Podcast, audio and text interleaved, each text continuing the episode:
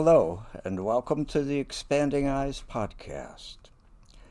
Today, we start a new play. Last week, we finished Shakespeare's history, history tetralogy, which began with Richard II, moved through Henry IV, parts 1 and 2, and ended with Henry V. Today, we begin studying a play that he wrote pretty much right after he finished that tetralogy, Twelfth Night, whose subtitle is Or What You Will, a play that is generally dated around 1600 to 1601. In other words, right somehow or other alongside of Hamlet. Right before, right after, they're not totally sure.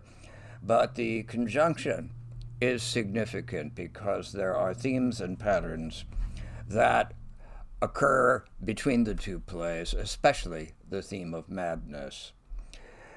And there is a link backwards because of the theme of what is sometimes called carnival in the play of festivity, and figures who embody that festivity we can't help but think back to the enormous popularity of the figure of Falstaff, not only in the tetralogy itself, but in another comedy, The Merry Wives of Windsor, in which Falstaff also appears.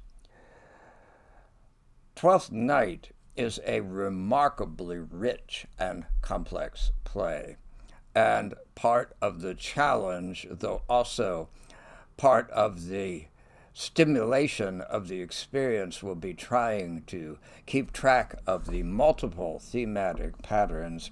It is, in some ways, the climax of all of Shakespeare's earlier comedies.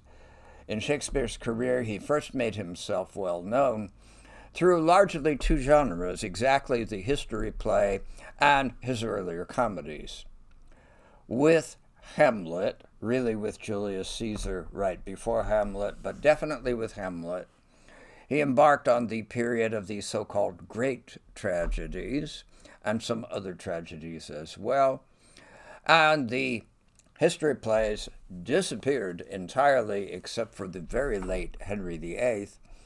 And comedy attenuated, we might say. He wrote far fewer comedies, and those he wrote fall into the category of what are called the problem comedies or problem plays, the greatest of which is Measure for Measure. They are remarkable plays, but they are also remarkably different from the earlier comedies, a group of which are called the festive comedies. One of the great books about Shakespearean comedy was a book by a Shakespearean critic named C.L. Barber, Shakespeare's Festive Comedies. And Twelfth Night is the last of the festive comedies, and in a way, a kind of culmination and climax, drawing a lot of their images, patterns, and themes together. And because of this rich complexity, I want to today establish a little bit of context. Some of it will be repeated from some things I said when we studied the earlier comedies, Midsummer Night's Dream and Much Ado About Nothing, but now in an expanded context, a kind of crescendo. In the Elizabethan period, comedy had inherited what was called the patterns of new comedy, which was a Roman tradition as the Elizabethans knew it, going back to the early Roman dramatists Plautus and Terence. They had not invented new comedy, they had inherited it from some largely lost sources in Greece but it was called New Comedy to differentiate it from the Old Comedy of Aristophanes, much earlier back in the time of people like Plato. the new comedy tradition inherited by the Romans and picked up as a model by the Elizabethans. And when we studied Midsummer Night's Dream, I gave a quick little sketch of the type of comedy that, especially in its more commercialized forms, was really rather a formula or kind of recipe that was used with variation. It was, and if you know Midsummer Night's Dream or remember the podcast, this will be familiar. It's a very common plot, and it's certainly not unknown to this day.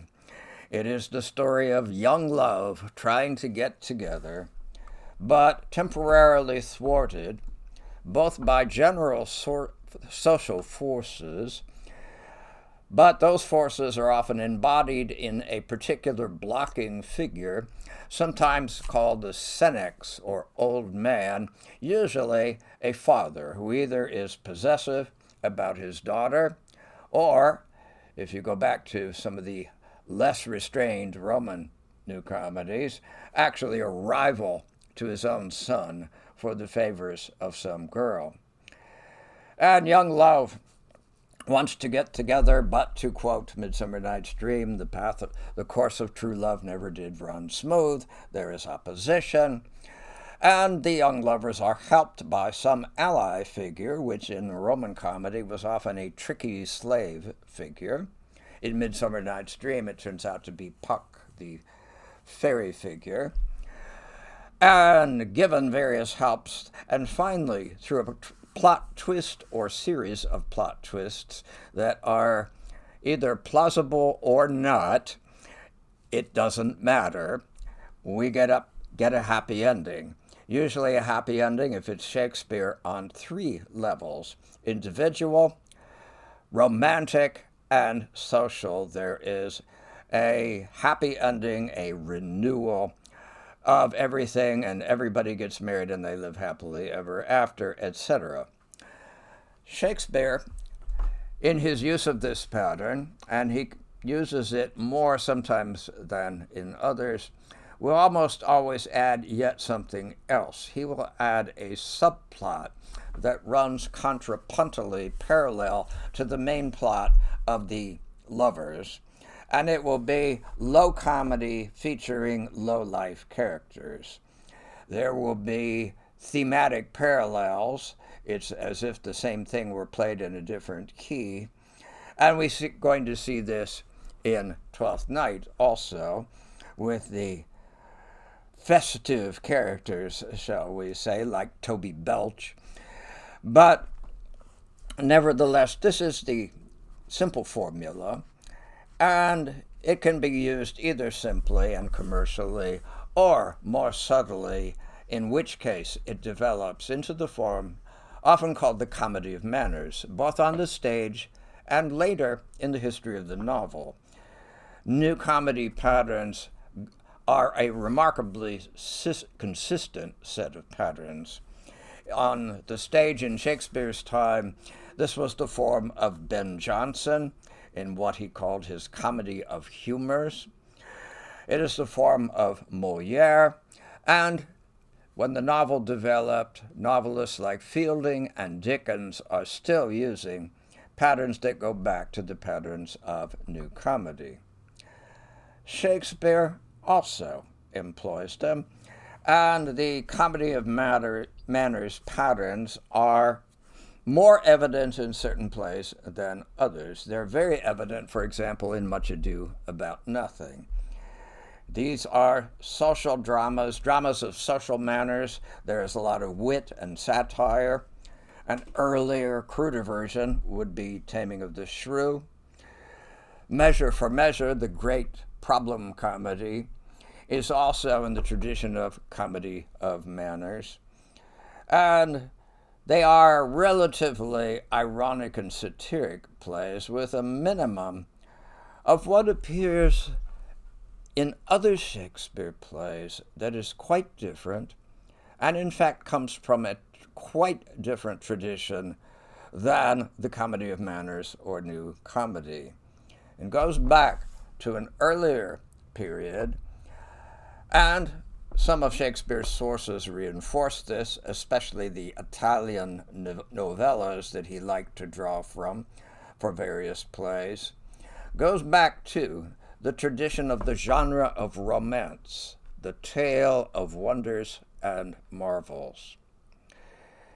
Shakespeare's plays differ from the comedies of his contemporaries largely because there is usually an element of wonder and marvel in the plays, and it is often not just mood or marginalized imagery, but it is actually essential to the twist that brings about the happy ending. We'll have to see how that works in action, but I would like to set up as many things ahead of time as I say to give us a handle on this rich and complex text. The wonder and marvel element is often projected in the play and the plot as an actual physical place. And often, in a remarkable number of the comedies, it is a wood or wilderness. The great essay on comedy by Northrop Frye called The Argument of Comedy, clear back in 1948, laid this out, identifying a set of comedies that he called the comedies of the green world in Shakespeare.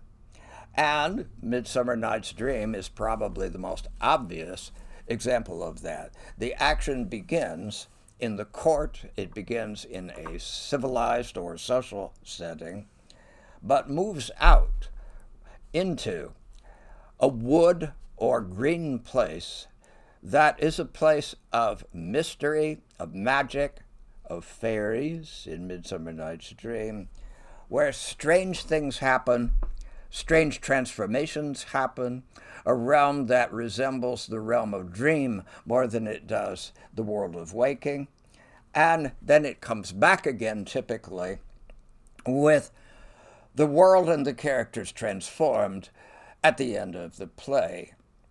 And as I say, a rather remarkable number of Shakespeare's comedies do that. Early in his career, Two Gentlemen of Verona, two friends go out in the woods and play at being Robin Hood like characters. Midsummer Night's Dream, one of the greatest of the festive comedies, As You Like It, moves out into the forest of Arden.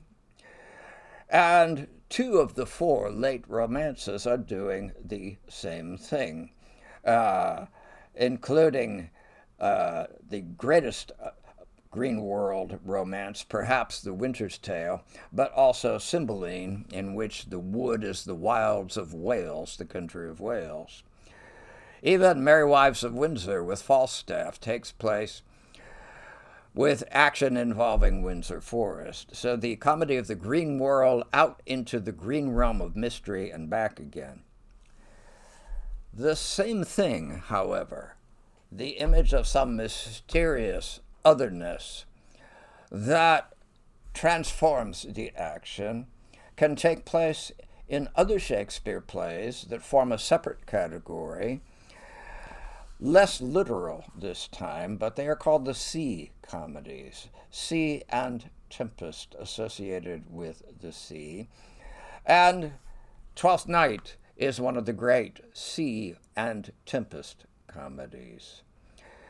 Here, the action obviously it cannot take place in the water or underwater, but the water forms a pervasive pattern of imagery of storm, the coming of chaos, of inundation, and of shipwreck. In one of his works, Frye makes the quip that the common mode of travel in romance is by shipwreck. And that is exactly true in Twelfth Night. The first time we see our heroine Viola, she is coming out of the water, the sole survivor as she thinks, although she turns out to be wrong about that. Sole survivor, she thinks, of a shipwreck in a strange place. Where am I? something that comes out of the sea and transforms the action. And in varying ways, this runs through the entire career of Shakespeare, literally from beginning to end, because his first play, his first comedy, probably was the Comedy of Errors, and this takes place in the Comedy of Errors, which resembles Twelfth Night in the use of identical twins that get confused with each other. It ends his career with the last play completely by his own hand, The Tempest, and another of the romances, Pericles, also travels by shipwreck, shall we say, and in a certain way, The Merchant of Venice, which moves across the water to the enchanted land of Portia and the folktale device of a suitor having to choose among three metal shaped caskets. The moving out into a realm of mystery, that realm. In my book, Predictions of Time, I borrow a term for this because it also is an occurrence in the whole history of the genre of romance. I call it the other world with a capital O. I'm not the only one to use that term, and in fact, I borrowed it from Celtic scholarship, where it refers to the realm of fairy in Irish and Celtic mythology. But it is this otherness into which the action moves, and it's a realm of transformation, sometimes literal, sometimes more figurative. And Twelfth Night is one of the great sea comedies. There is a group of the earlier comedies, and Twelfth Night is the culminating one called the Festive Comedies. And I've already mentioned the name of C.L. Barber, his landmark book, Shakespeare's Festive Comedy. And that takes us back to the title of Twelfth Night. Twelfth Night is a festive comedy in a very literal sense in naming the festivity. Twelfth Night is, of course, the 12 days of Christmas. Twelfth night is the 12th of those 12 days. And in fact, it was January the 6th, which traditionally was a day of revelry, of carnival, of all sorts of goings on. In the United States, unfortunately, that will now be forever associated with a rather different type of revelry.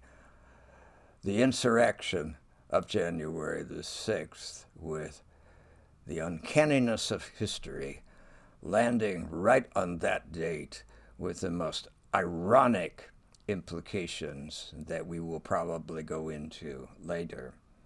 But before that, traditionally, in Christian terms, it's the feast of the Epiphany, the wise men having the Christ child revealed to them. In Orthodox tradition, it is the New Year, and that may be relevant too. But in Shakespeare's England, it was a time for fun and games. It would be what's left of the tradition in North America, in the United States, is probably the vestigial festivities of New Year's. Christmas has been rather domesticated and it's a family holiday, but the letting loose holiday and the celebration of the death of the old and the ringing in of the new was always New Year's, although it's a sad come down from the festivities of yesterday. This type of festivity has been intensely studied by not just social scientists, but by literary critics, particularly the Russian critic Bakhtin, who had a whole theory of what he called carnival, all of the festivities, the variants of what he called carnival, and that term has caught on. Carnival festivities, holidays, are characterized by a temporarily setting aside of, or at least loosening, of the social rules of proper law and order. and letting in a qualified, usually, and definitely temporary way, letting all hell break loose in a way that they hoped was harmless. The purpose of this was not liberal, it was conservative. It was a way of conserving the usually hierarchical and authoritarian social order. You have to, if you repress the common people, the lower levels of society, much of the year, it is prudent to give them a few days where they can blow off steam. And to do that, you set aside the rules and you allow certain forms of license.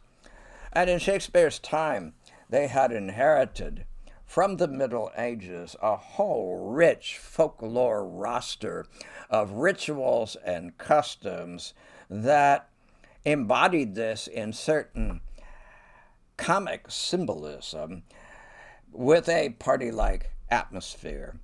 Things like the Feast of Fools and the election, especially, of a Lord of Misrule setting aside the normal figures of law and order. They would give over the hands of society the reign, social reins to a figure who was elected somehow as a lord of misrule. Falstaff bears every resemblance to some of the early folklore figures of the lord of misrule. Behind the English customs stands the older Roman custom of Saturnalia, and what that holiday meant was a return. Saturnalia meant a return temporarily to the first golden age, the age of Saturn, in which, because it was a golden age, there were no laws. No laws were necessary because it was perfect. So we have this carnival atmosphere and these carnival customs, which are embodied in the first part of the title of Twelfth Night.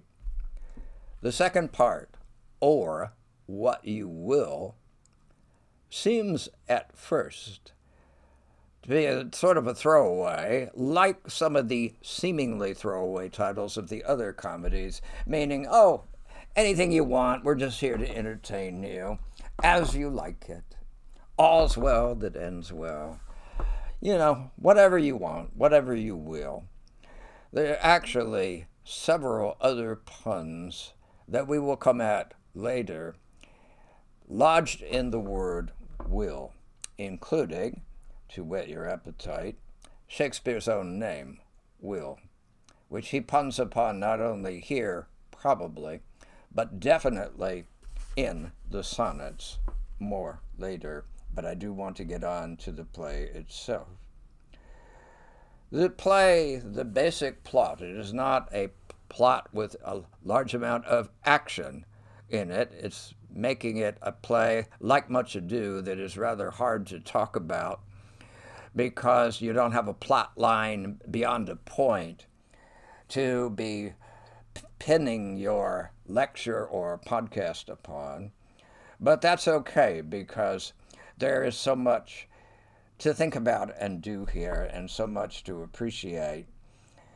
But what plot we have begins with the figure of Viola, our heroine and one of a whole line of Shakespearean heroines in the middle comedies, including As You Like It, which has another figure, Rosalind, very comparable to Viola.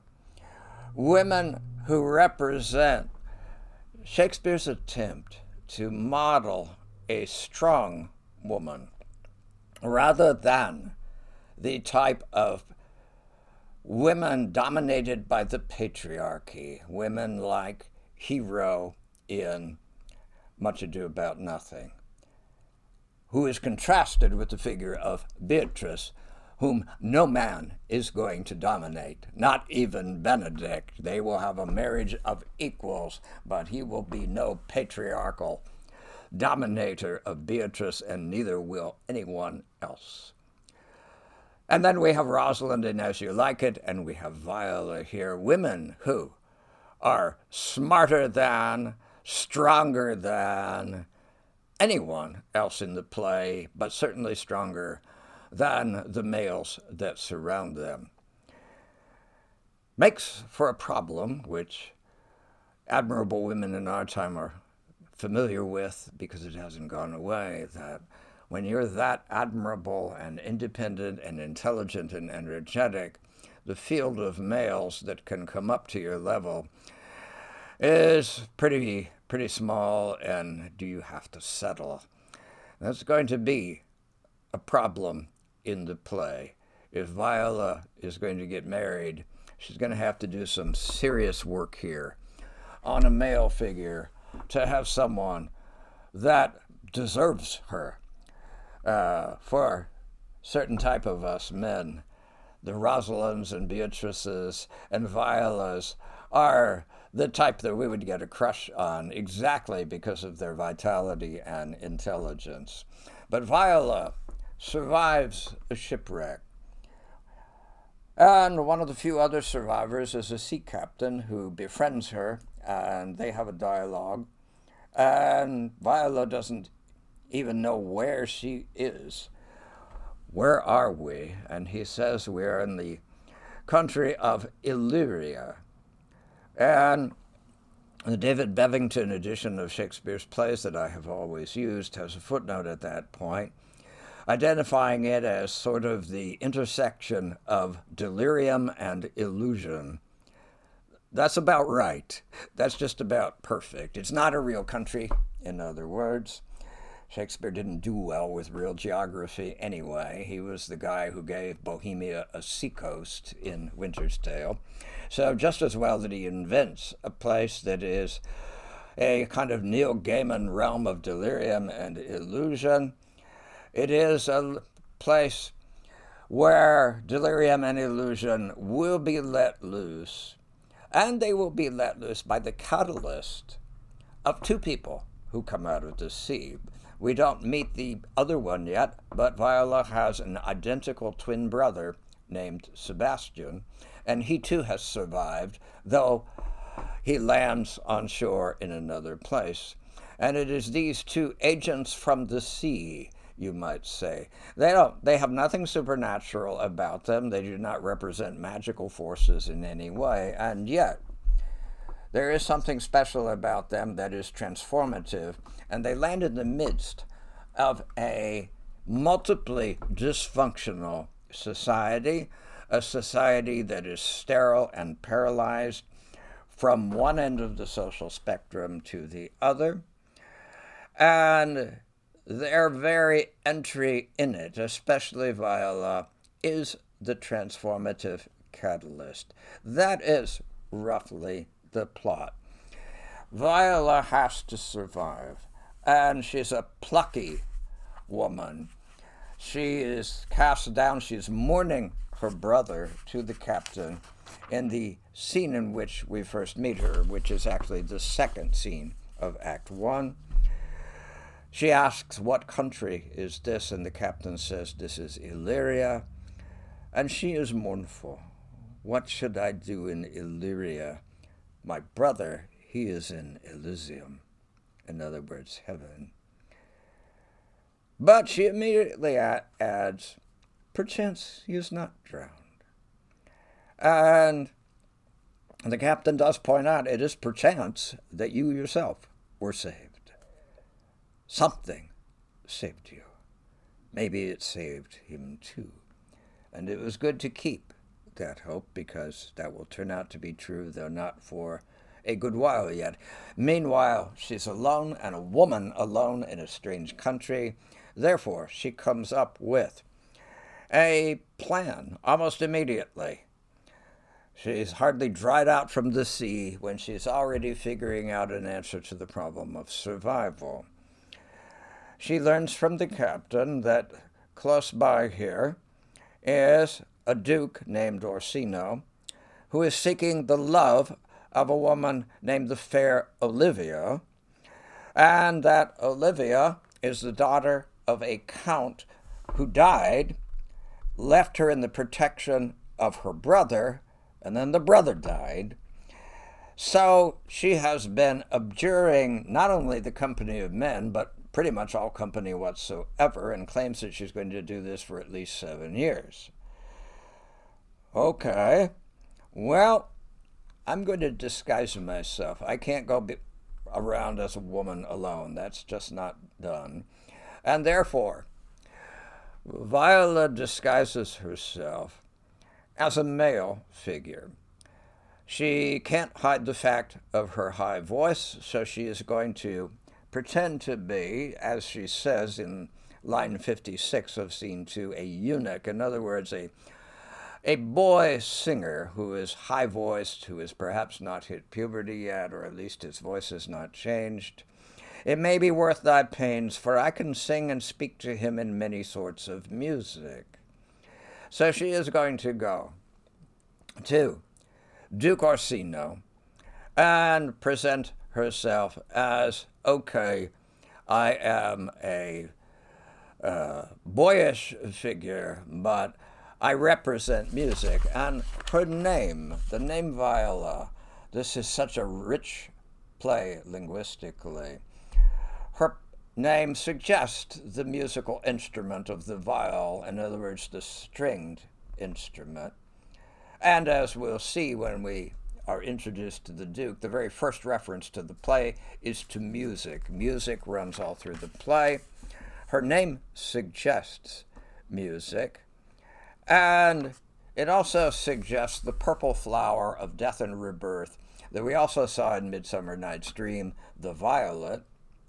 It also, just to show you the richness of interreflecting verbal patterns, Viola Olivia the two women's names seem to interreflect each other. And this is a play about, as we shall see, the confusion, though the rich confusion, of identity. One of the fascinations of this play for our time is going to be here. As Viola becomes a male, she's going to call herself Cesario and pretend to be a male, but a very non masculine type of male, is the theme of gender identity and what we would call gender fluid or non binary or whatever the proper term would be for the fact that gender categories are going to be confounded here with the strong hint that they are confounded because human nature is not nearly as grounded in and imprisoned by them as human nature often likes to pretend. Shakespeare himself may well have been, again, the words fail us, but there is quite a strong possibility, embodied in some of the sonnets, as we'll see later, that he himself had relationships with a male or males, as well as, of course, having a wife and a family. And earlier centuries did not want to hear this. Coleridge went ballistic whenever the subject of the sonnets was brought up, that the first entire set of sonnets is about a beautiful youth and the love of a male poet for a beautiful youth who is nevertheless male. But Gender, gender ambiguity and gender identity are a major part of the theme of this play. The transformation in the play towards the happy ending takes place through the confusion of gender categories, but the fruitful confusion and ultimately the transformation of those categories and therefore of the society that has been trying to live them out in some very unproductive ways, as we will see.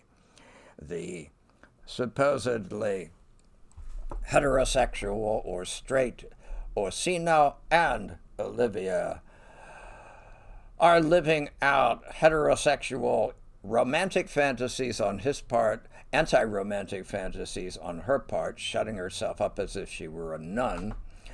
And neither is doing themselves any good. Neither of them, for that matter, are doing their societies any good because they're neglecting to run them properly.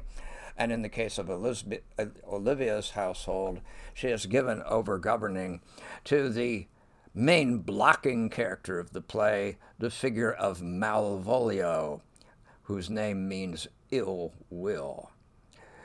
So we have the setup here for an interesting action as Viola makes her way to the court of Orsino, and the actual first scene is a famous speech by Orsino himself.